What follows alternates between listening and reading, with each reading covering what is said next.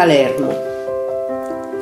Chi arriva a Palermo dal mare comprende subito il significato del suo nome latino, Panormus, tutto porto. È infatti una città che si stende su 20 km di costa, racchiuso tra una cerchia di monti e il mare. Città ricca di storia, arte, cultura e tradizioni. Qui, nell'VIII secolo a.C., approdarono i Fenici, che la fondarono facendone una base di scambi commerciali.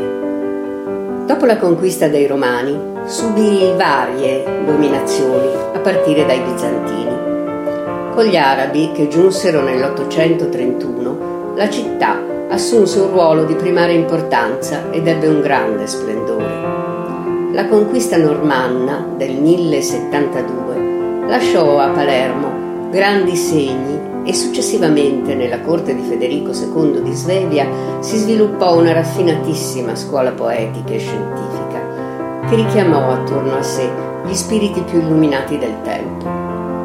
Palermo conobbe ancora le varie dominazioni di Angioini, Aragonesi, Borboni, che lasciarono segni nel modo di vivere e di pensare.